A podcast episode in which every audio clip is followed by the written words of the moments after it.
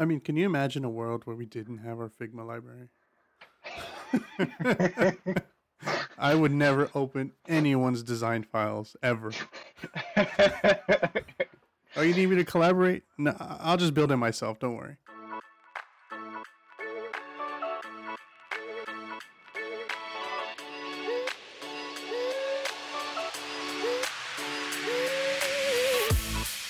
Hello, everybody.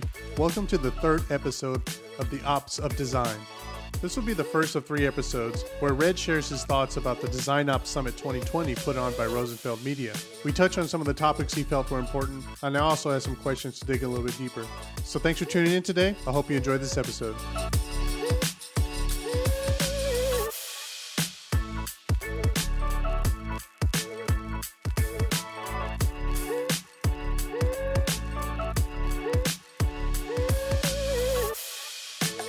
Today we want to talk about a recap of, of the uh, the summit you went to, right? Yep. What was that summit Yeah. called? That was a design ops summit put on by Rosenfeld Media. Which is Um, their other big they were- conference? They do experience design, or it's Or an enterprise? It used to be called Enterprise. Oh, they've, okay, they've okay. changed it to Experience now, and All then right. they have a new one which is coming uh, in the spring, uh, which is um, on research. Oh, interesting. yeah, I'm actually looking forward to that. Um, so, yeah, they've got three. Um, and as far as I know, uh, don't quote me on this, even though we're recording it. um, I think Rosenfeld put out the first design ops conference, which Really? was, what was it, 2018? hmm Yeah, because I think last year was the second one, this year was the third one. And the Ah. first year that it came out, like everyone was just like, "Oh my gosh, this is a thing. Let's go for it." yeah. Um, you know, with COVID and all the craziness going on, hmm how would you compare this virtual conference compared to you know your typical in person conference? Yeah, so that's that's actually a really good question. I've been asking myself the same thing kind of going into this. I was like, you know, for me, going to conferences has been an opportunity to travel, been an opportunity to meet new people and network, uh, an opportunity to learn. Um, and I was, I had some concerns that the uh, online digital experience of this was going to dramatically change that um, that value, I guess. Mhm. Um, and what I found was, um, and, and maybe it's because of this circumstance that I could talk a little bit more about it, but uh, for me, the the virtual experience was actually really good. hmm You know, uh, it felt like, yeah, we're on a Zoom session with, you know, probably most of us or spend most of our lives on lately is like, oh, here's another Zoom meeting, here's another Zoom meeting, here's another Zoom meeting. hmm Um, so, you know, that that cadence was, you know, somewhat familiar from the working aspect, but the the piece that I wanted to kind of touch on, um, Lou had actually, uh, who's uh, one of the, the main organizers of the, of the conference, um, had reached out to a number of folks uh, and asking them to volunteer to be part of cohorts. So small groups of people, and then they would have those cohorts uh, facilitated by, you know, one or two people. Um, I had opted to be part of a cohort because I thought, well, maybe this will help with that connection, help it not feel so virtual. hmm Um, and then of the folks that were going to participate in the cohorts, um, they put out a call for folks to facilitate. I threw my name in that. hat. He reached out and he was like, "Yeah, please, you know, help us facilitate this." So hmm I ended up facilitating one of these cohorts, or co-facilitating, I should say, uh, with a colleague uh, from Frog named Kristen. And the two of us helped facilitate this cohort. There were, including us, uh, 14 people. And to me, the cohort experience was really what made the conference successful. Um, Really? had we not had that, I'm not sure if I would have been as engaged or really would have gotten as much out of it. Um, so it's hard to say that if virtual conferences are worth it. Um, I haven't had a pure virtual conference experience to really speak to. This was kind of like the first one. hmm Um, but I had this experience tied together with this cohort. Um, so what sense. we would do is we would, you know, there was a dedicated sort of Slack uh, workspace uh, for the conference and, you know, various channels. Um, the cohort had its own sort of uh, private channel that we would communicate in, and while speakers were on, we'd have conversations. We also spun up a Miro board, which we used to kind of capture notes and synthesize like ideas and stuff. And then at the end of the day, we would convene as a cohort and actually discuss kind of like the day's activities. Um, you know, what talks we really liked, what resonated really well with us. Um, so it gave us the opportunity to have that um, networking like, hey, I work here, I work there, this is the size of our organization, this is where we are in a maturity sort of situation. But it also kind of gave us the opportunity to be like, you know, this is what we're experiencing in our org or with our teams or like where we're looking to go or this topic that this given speaker had spoken on resonated with us because this is where we're wanting to go. You know, Yeah. this is a really big uh, opportunity or need for our organization. So the the cohort experience, um, you know, having that cluster of people to be able to like talk about stuff has been one of those things that's been really interesting. Yeah. So when you say cohorts, right? Like when you think about a conference, right? Everyone goes to the main stage, everyone sits together, listens to a speaker, but it's like it's almost like Netflix party where groups are getting together to listen together. And there's a bunch Yeah. of different groups doing that, and each little group has an opportunity to exchange ideas and talk about what's going on. Yeah, Okay. e- exactly. Yeah, and I think um, if there are folks that are listening to this that are interested in starting up a conference or moving their conference to a digital format, having a cohort experience, it's it's uh, very valuable. From an attendee perspective, um, I felt like the opportunity to be able to, um, you know, connect with people, to network, but also to like idea share hmm you know there there at a lot of different points there was like this commiseration like let's just be cathartic about the pains that we're experiencing in this kind of like growing field Yep. yes i'm feeling that pain too isn't this awesome You are not Yeah. alone. you are not alone. We're in this together. yeah um, and i went to design ops summit last year and i Mhm. got a lot out of it but this year for some reason like it felt like things kind of galvanized for me um, That's you know, awesome. my perspective Yeah. on my career the the way that the industry is shifting, you know, for this given, you know, role set. Um, and more importantly, like leaving from this conference felt like this is my tribe, Mhm. um, which was the same feeling I had, you know, 10 years ago, kind of getting into user-centered design when it was kind of starting to be called like UX. Mhm. And I'd gone to a conference and I was like, these are my tribe Yeah. this, these are my people you know leaving there and everyone's like yeah i'm really excited about this this is you know how i feel we should be you know growing and moving and changing this industry and stuff um, so a lot of these folks had that same sort of like energy and enthusiasm and vision. And uh, it's it's it's a very rewarding experience to connect with people for me conferences is if i had to measure it maybe 30% like education and like 70% like networking I agree. Yep. so Yeah, you don't always like come back with something from a conference that you necessarily use, but the relationships are valuable and the insights that you gain are Yeah. usually more valuable. yeah a, lo- a lot of the people that i met in that first conference you know almost a decade ago or whatever it was um, i'm still in contact with. Some That's of them have like grown into really really you know um, awesome parts of their career. So i've got to watch them evolve and grow and you know vice versa and stayed connected with them and connected them to other people. And they've also become you know folks that i've um, you know respected their perspective and experience um, and and hopefully you know the, the goal is to actually have some of those people on this podcast Yeah. No, that would definitely be great. I definitely am eager to hear outside perspectives of, design ops and understand the challenges and problems other people are facing. Right now, I- I mean, obviously you have more network outside of it than I do, but um, from my perspective, it's only kind of been us together. So I look forward to that for sure. Yeah. The the other thing I was going to mention too about um, the digital format, um, at least from an outside perspective, is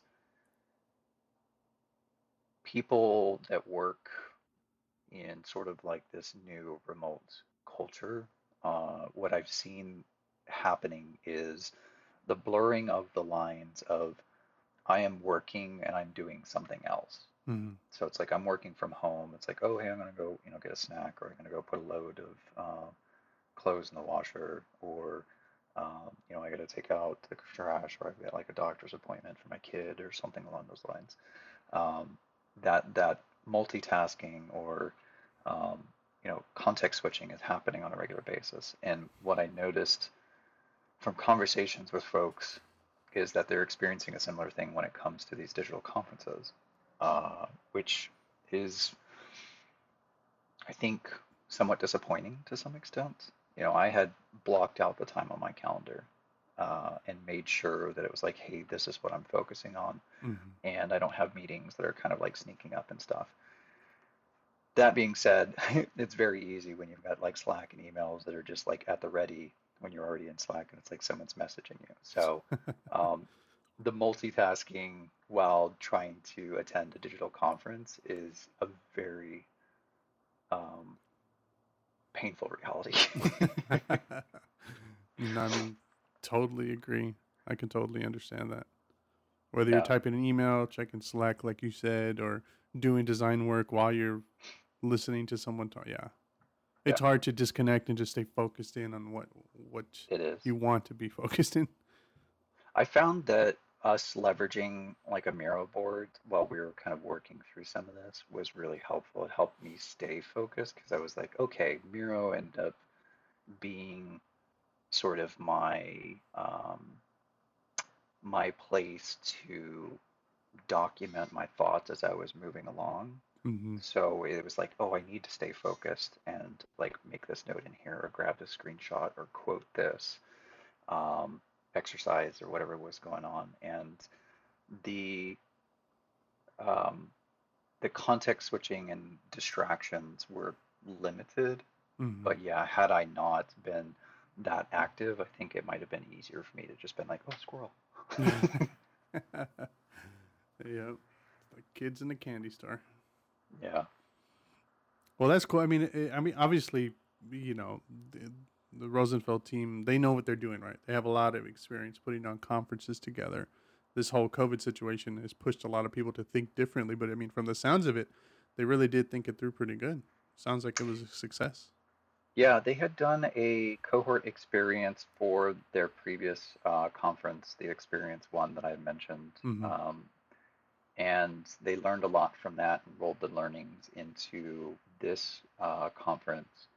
And uh, we met, uh, the facilitators met over the past couple of days to essentially uh, share the retrospectives that we had done with our uh, given cohorts and said, hey, here's the things that worked, here are the things that could be improved. Um, Lou was really responsive and had some really good questions and feedback, and was uh, very appreciative of that information coming back, and you know said this information is going straight into the next conference uh, and That's improving awesome. this experience. Yeah, and you know from the conversations that I've had, it seems like even if we get to a situation like post-COVID where folks can actually go attend conferences in person, uh, it seems like there's going to be a hybrid model. To be honest, there's probably going to continue being this opportunity to go in person at potentially a slightly higher ticket price and then attend virtually. I mean, definitely. I mean, that's just a reality of our current situation. And going forward, a lot of people are still tentative about even going out in public. So, I mean, that's going to linger for years, I think. Yeah. And it, and it makes sense. Just like more companies needed to move remote, obviously conferences are going to start to allow remote attendees as well. Right. Yeah, this remote culture isn't going away. If anything, I think COVID No. just kind of accelerated the the operations around it. I see what you did there. Yeah, and you saw what I did. But you were right when we were talking about this. It is the opposite design. The opposite design. Yeah, that one's It a little is. bit smoother. Yeah. Yeah, I was just reading through Slack and I saw it. I was like, there it is. I was like, I knew it was in Slack. That's that's our source of truth. Central source of truth. That's right. Uh, So, you know, as someone who didn't go or attend the conference, um, what would you say are is the main takeaway that you got from a you know either tactical or um, philosophical perspective? hmm, that's a really good one. Put me on the spot. well, I don't have much to add. That's why I have to ask these deep no, no, no, no. You're you're getting good at these uh, interviewing questions and stuff.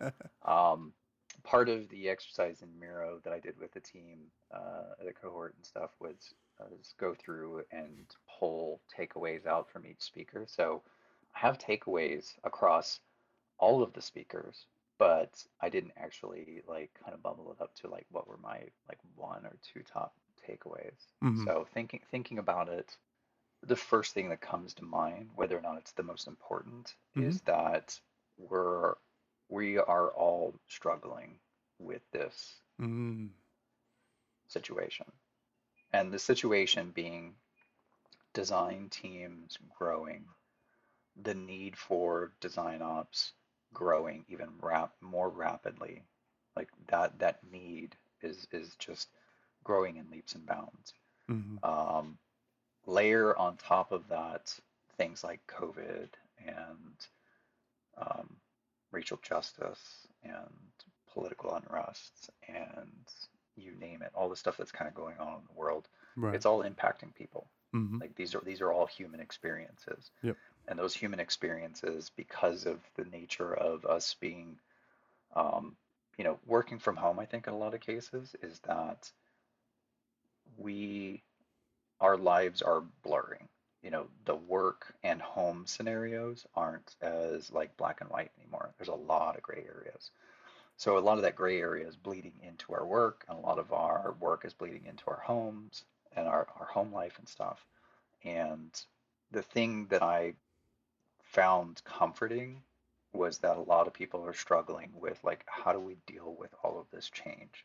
How do we deal with all of this like challenging situations, not only as the industry continues to explode, as you know the design ops you know uh, role continues to see tremendous value, but also like what are we dealing with this year in humanity, and how does all of that layer on top of each other? What's happening is that teams are struggling, people within those teams are struggling, and you know from like the ops perspective many of the design ops folks that I talked to were just like, "Hey, I really just want to try to figure out like how to help my team." hmm So there's like this resounding sort of like like deep breath, like I feel like I'm running all the time. I feel like no matter kind of this whack-a-mole game to some extent. It's like I I just nailed down one thing, and oh, there's another one. I've got to go oh, um, but it, it's something that we're all facing, and and, it, and it's and it's happening in various different contexts. Like it might be a tooling thing, it might be a process thing, it might be a practice thing, it might be you know cross-functional alignment, it might be collaboration. It, it could be any number of those things. Uh, it's going to be different from organization to organization, but everyone's struggling with it. Everyone is also very passionate about solving it and figuring out like how do we come together as a tribe, learn from each other, and continue to push this forward. Um, the thing I find interesting is seeing the growth of design over the past, I don't know, 10 or 15 years, um, and seeing like it feels like someone hits like the nitrous in the past like two or three years. Like, I don't know what's happened. I don't know if the tools have gotten better, if things have just matured well enough across the space, or design is valued more in organizations. But like, design has just been like really like blowing up the past few years. hmm Um, that trajectory I see with design ops happening even faster. So there's a lot of people looking for guidance, a lot of people looking for, um, you know, how did you solve this? Um, and and not, I think there's also uh, one of the things I appreciated too from it was that people were very um, open to being vulnerable about the mistakes that they've made, which I found was was a big change. That isn't something that we've seen a lot in sort of like the design space, or maybe not enough of it, I should say. Yeah, I would agree being comfortable with like, hey, I made a mistake, and this is what I learned from it, how I improve things.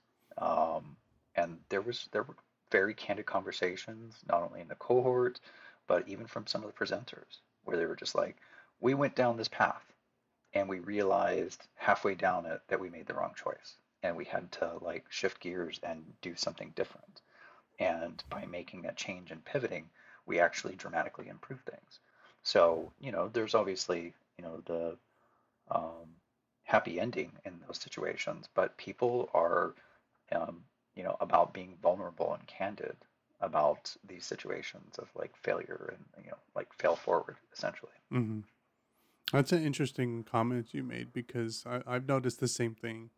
But yeah, you probably need to also look at it from two different lenses. When you go to a conference, you're not going to hear all about the failures and then get down. You want to hear, you know, about the wins and what's doing good. But it is refreshing to hear that people are opening up and, like you said, being more vulnerable. To me, that's always more interesting than the wins. You know, I want to hear the losses, the failures, because, like you Yeah. said, right, and share what you learned from it. I think people get a lot more from that than hearing, oh, you know, we killed this deal. We this design was the best in the world. We won ten thousand awards. Mm, Okay, I get nothing from that. Yeah. Yeah. There's um um I think when you and I talked about this, I wanted to think about this. There were three days in the conference. Uh, each had their sort of like own tracks and stuff. hmm Um, and in like day one, one of the one of the presenters, um, Ala Weinberg, was talking about psychological safety. And I know like where we're at, like this is something that we've been talking about for, you know, well over a year, hmm maybe longer.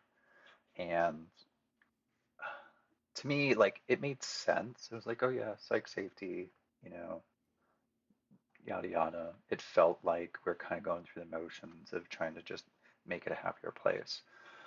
What hit home about her talk though was like she was talking about the the actual like what happens in our brains when it comes to a safe space, a truly safe space. Like we're hmm able to think more effectively in that space. And like she was, she had shared, you know, a diagram that talked about like the different parts of the brain and what happens when psychological safety becomes less and less present, different parts of our brain aren't operating as effectively.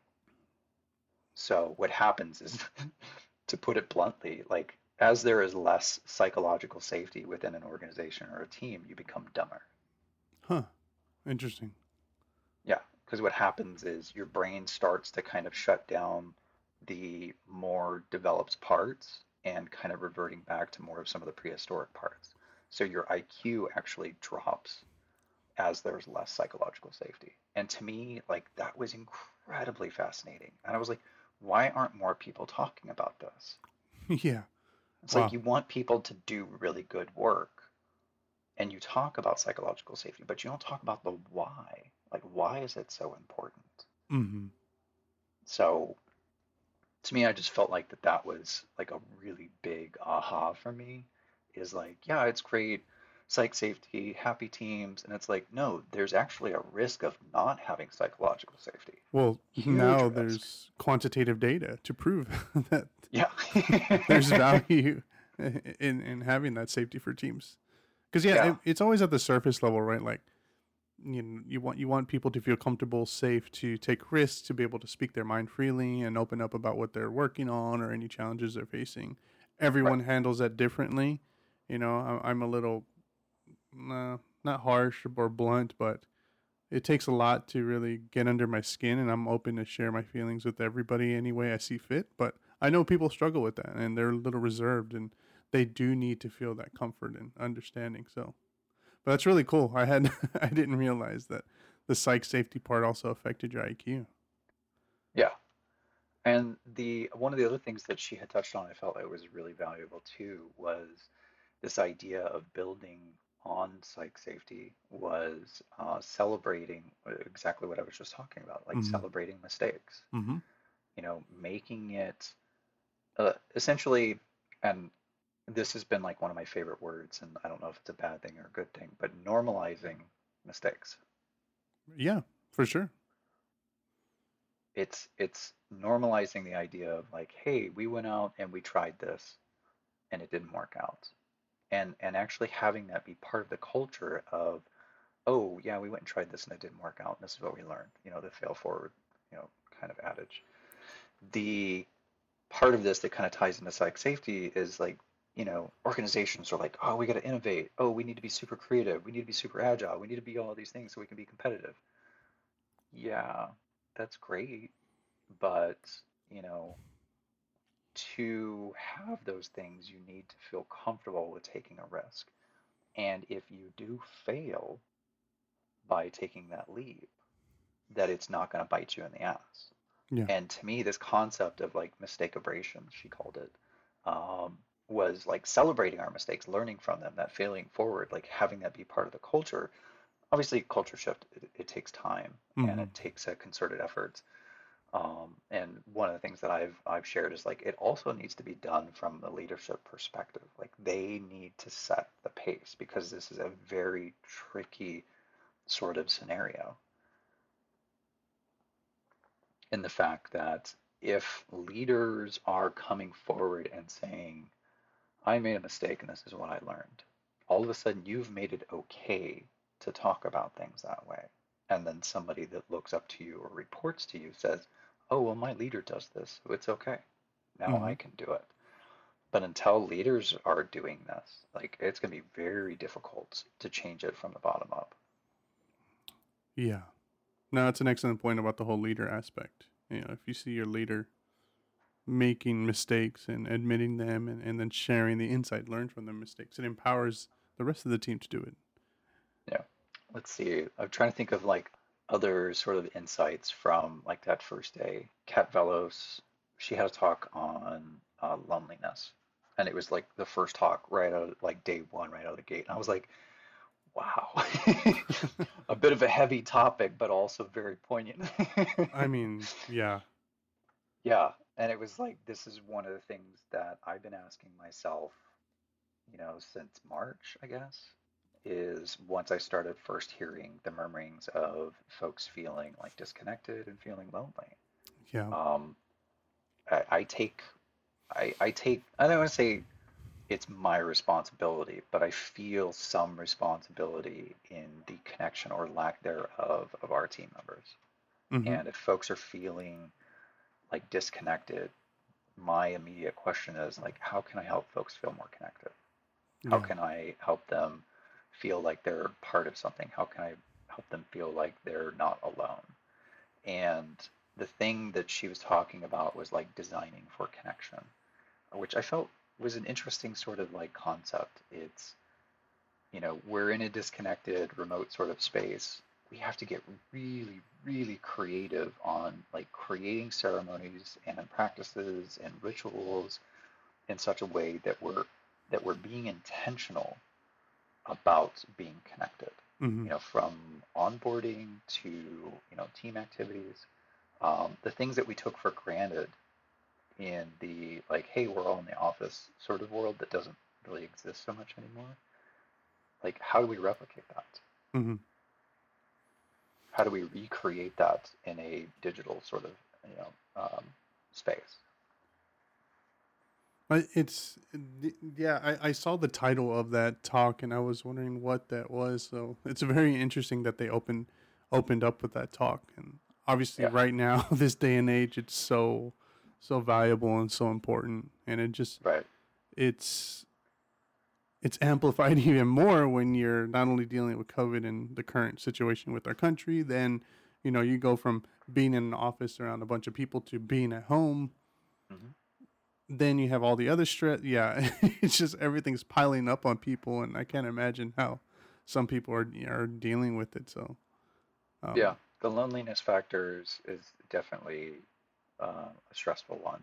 And there's the thing that I, I'd say one of the big takeaways that I had pulled from that conversation, aside from the like design for connection, um, is also being very diligent. Diligent, yeah, that's a great word. Being very diligent about um, rewarding courage, vulnerability, and candor versus assimilation. hmm So we were talking about vulnerability earlier and stuff, and it's like we're all struggling through what we're experiencing in various different ways.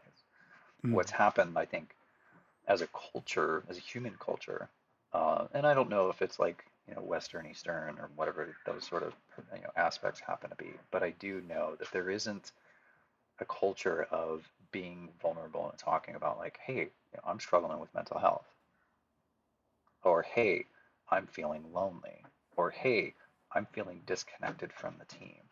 Like we haven't really built that in corporate culture or you know in the workplace. Um, and I think that's what she's starting to touch on is that we need to start. I'm going to use that word again. We need to start normalizing that like we are humans and we experience these things and it affects the way that we work and it, exp- and it affects the way that we stay connected. And you know we spend so much of our waking time working with you know working essentially hmm that you know that deserves to be as healthy as you know our non-work lives happen to be so feeling lonely you know out of work or in work it's still going to be something that hits home Of so course, yeah. figuring out ways of being able to develop a culture of like hey let's be honest when you know you ask the question how are you doing and i'm like i'm having a really rough day you Which is rare. which is rare yeah. most people don't answer candidly. Right. It's like, a, oh, I'm okay, or hey, I'm great. You know, Yeah, I'm doing put on good, yeah. put on a mask. Yeah. Uh, versus like, you know what? Let me show up as a human and actually connect with you and listen to you for a minute and figure out like, you know, can I support you in some way? Yeah. Um, which is kind of what I think she meant by the assimilation part. Like we've just done what everyone else is doing. We don't want to break the mold sort of situation, but in reality, like we are a social creature and having that sort of like taken away from us this year um, we need to figure out like how to synthesize that in more creative ways uh, and i think a big part of it is making space for courage making space for that candor develops trust and that trust is what you're able to build really really really strong relationships with like coworkers i mean you and i um, you know friends outside of work uh, friends working colleagues like i think a lot of that's built on trust For and sure. built on candor. Like Yep. you and I are very honest with each other about like whatever's going on. Um, and it takes time to to establish that. I get that, but I see that the teams that work really well together have that level of courage and candor. Yeah, that's interesting. Oh, I, I mean, not to get too crazy about it, but if there's a way for teams to measure that or to gauge that in their organization or not, or is Oh it just gosh, a, a are natural? you in my brain?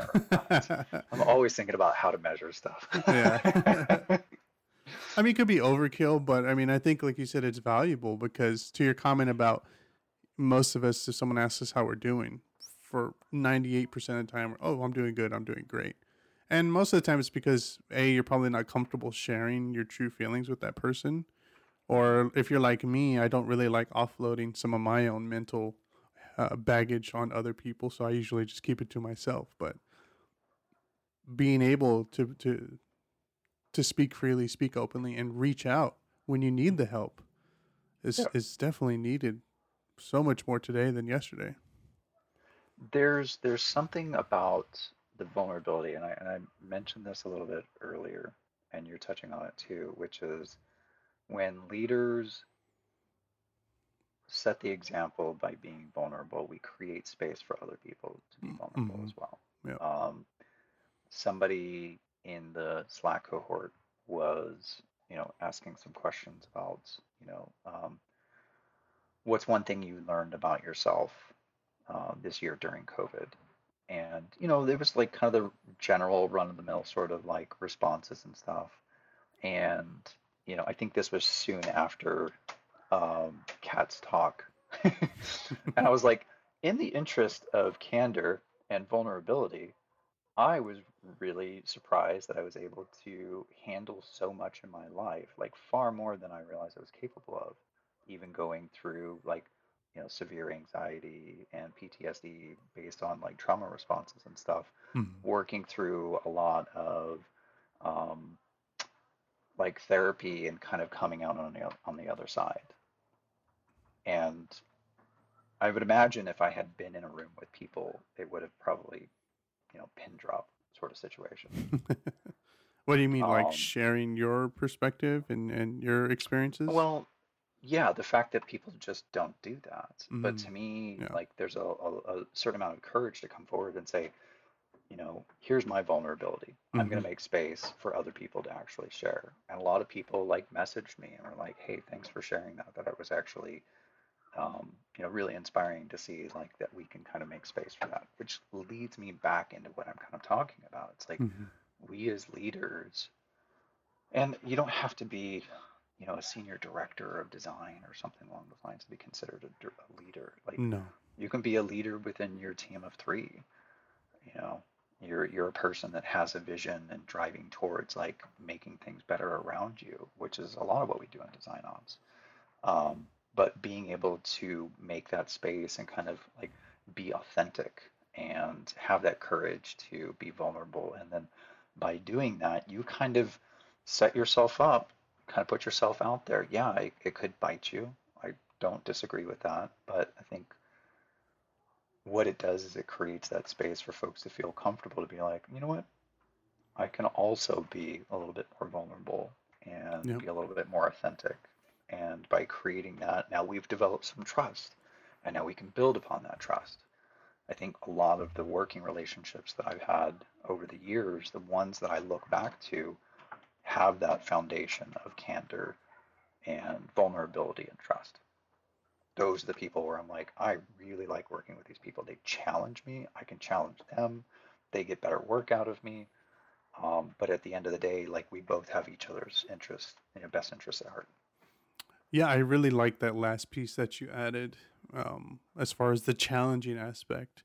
And and me and the way my brain works is I'm always looking for those challenging, difficult projects, stories, topics to to either discuss or work on. And yeah, you're 100% right. When you're comfortable with someone, you're more open about your feedback, you're more honest about your feedback. And in a way, you know, from my perspective, I give that feedback to drive people to, to want to pursue the more challenging um, aspects of their work. So it's very refreshing to be able to work with a lot of people like that. Yeah. You you feel like you're pushing yourself, they're pushing themselves, you're pushing each other to kind of hmm improve and grow. And there's, you know, there's value in that. Of course, At the end of the day, you're like, hey, I'm a better person because of my relationship with this person or these people. Yeah, exactly. It's very hard to get to the level that you envision for yourself when you're just hearing, you know, pats on the back or, yeah, you're doing good, keep it up. It's like, okay, what am I doing good? You have this imposter feeling, I don't really feel I'm doing good. Why not? If people aren't telling you why, then yeah, you're just going to be stuck. Yeah. I think I've I've over the years um, I've reached out to folks that I've developed that trust with to to ask them, you know, have those, you know, sort of 360 conversations with them to be like, hey, what is it that I'm doing well?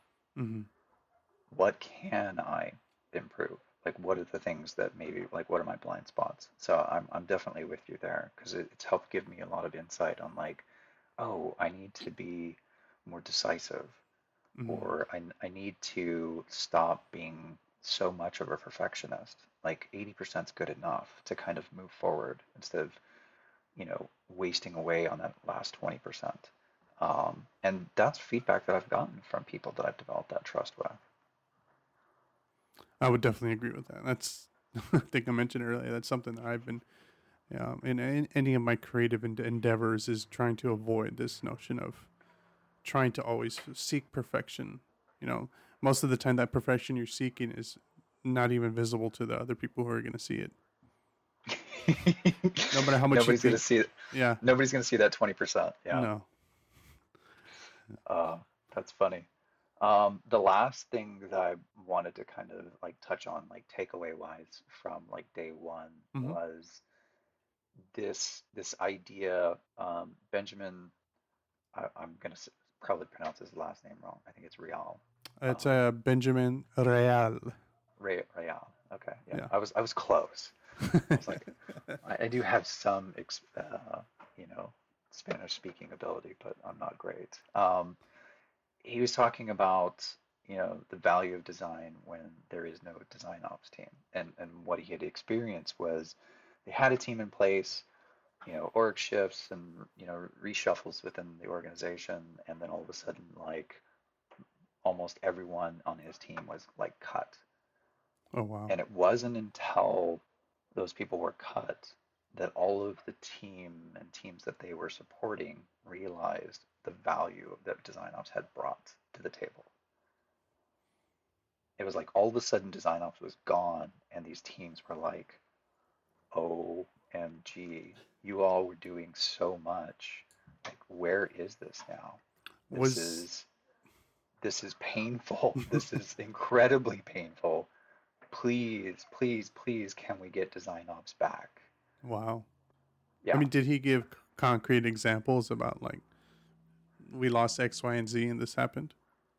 Um, he went into some of the details. I, I recommend folks like watching it. He was a really great speaker and really talked about this. Um, Okay. the things that it kind of hit was, and and this is something, um, you know, uh, Jihad, who you know is the senior director where we are. Him and I have talked about this, and he had shared his perspective on this. He he looks at design ops operations in general as kind of the uh, like the train system Mm-hmm.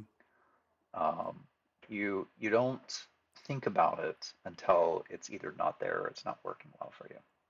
Right. As long as it's running and as long, as long as as long as it's running smoothly, you don't think about I mean, can you imagine a world where we didn't have our Figma library? I would never open anyone's design files ever. Oh, you need me to collaborate? No, I'll just build it myself. Don't worry. yeah. So uh, to me, like his talk was it was inspiring because you know here's one of those vulnerable sort of candid you know situations where it was like um, you know here's a failure hmm you know, it wasn't maybe his direct failure. It was probably completely out of his control. Yeah. Um, but it was a failure in my in my opinion, and probably several people's opinions, and, and probably including the teams that he supported opinion. Um, but it was a failure, and it was just to say like, hey, this was the impact of this decision, and you know, it had dramatic business impacts. Like you said, if all of a sudden tomorrow Figma libraries were gone, we would have riots. Straight up virtual riots. And i realized that that's probably not very appropriate considering political situations but i feel like our teams would be really pissed off and would be flipping desks left and right if that were gone. But i mean it, it, it goes to show it's like we've slowly over time rooted in these operational practices and you know built a lot of effectiveness around things and if all of a sudden tomorrow all that were yanked out like pe- people would really really struggle yeah. I'm new. I don't know um, what to do. and and you know i think um it was a conversation Dave Malouf and i were having once um, a long time back and he was talking about this idea that just because you don't have a design ops person does not mean that design ops is, is not being done Yeah, exactly. anytime you know designers aren't you know actually designing things and, and that level of strategy that they that they implement the value that they bring when they're not designing they're doing operations hmm setting meetings trying to figure out like which tool to get try to figure out like how to implement this library try to figure out how to communicate more effectively with you know product partners like all of that's operations Yep. so you know, when people step back to start thinking about like the value of design ops, like it's already there. Design ops is already part of your culture, whether you have a person or a team that's actually driving it or not. It's there. Mm-hmm. It's and it's once you start thinking about like what would happen if this were gone, then all of a sudden you start to appreciate the value of it. Yeah, ev- I mean, every cross-functional team has it, right? You know, the UI and back-end engineering teams, they have their Mhm. own operations. You know, what is it? The CI, CD pipeline, stuff like that. Yep. And Yep. PM with their with their funnels and their customer tracking, all that stuff. It's like it was only natural that the design team starts to recognize everything else that they do outside of the strategic and iterative design as operations. Yeah, and I, I'm with you. And I think you're touching on a really important point, which is this was inevitably going to happen for Mhm. design. And it had been happening for some time. You know, we've got a we've got a catchy, you know, fun name, design ops. Yeah. I feel like there should be like like lightning bolts coming by and say design ops. Maybe we can add that effect in.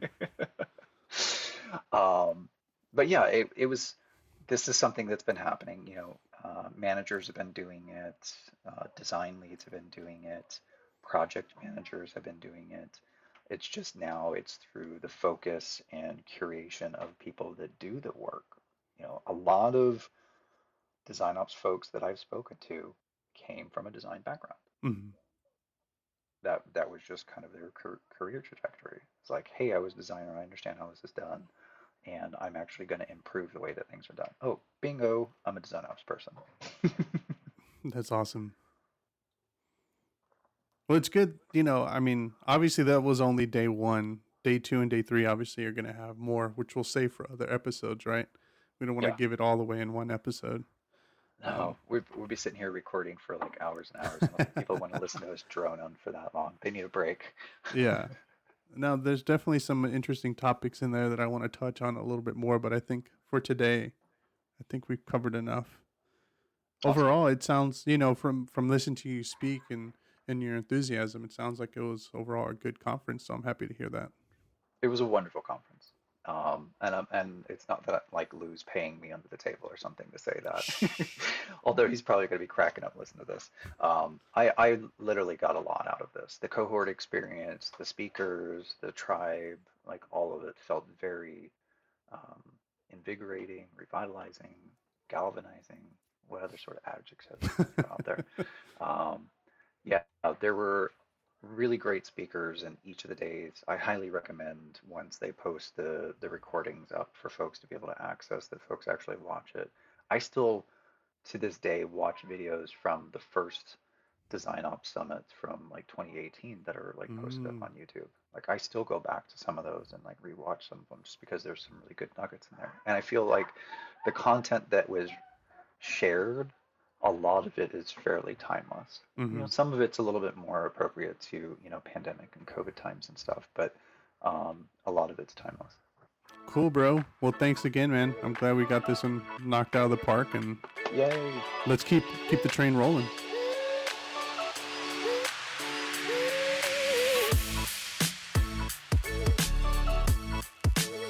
Well, that concludes today's episode. As I said earlier, this is the first of a three part series where we're going to touch on day two and day three of the conference. And as always, if you have any feedback for us or you want to chat about anything, you can hit us up on Instagram at the Ops of Design. So thanks again for tuning in. We'll catch you next time. Peace out.